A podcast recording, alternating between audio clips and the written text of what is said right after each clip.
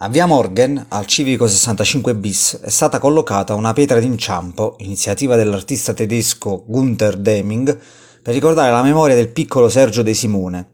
Durante la seconda guerra mondiale, Sergio, insieme alla sua famiglia, fu deportato nel campo di concentramento di Neuengamme, Amburgo. Il piccolo fu vittima di esperimenti medici atroci con altri 19 bambini volti a trovare una terapia contro la TBC. Quando arrivarono gli alleati, i tedeschi uccisero il bambino insieme a tutti gli altri per eliminare le prove di quelle torture.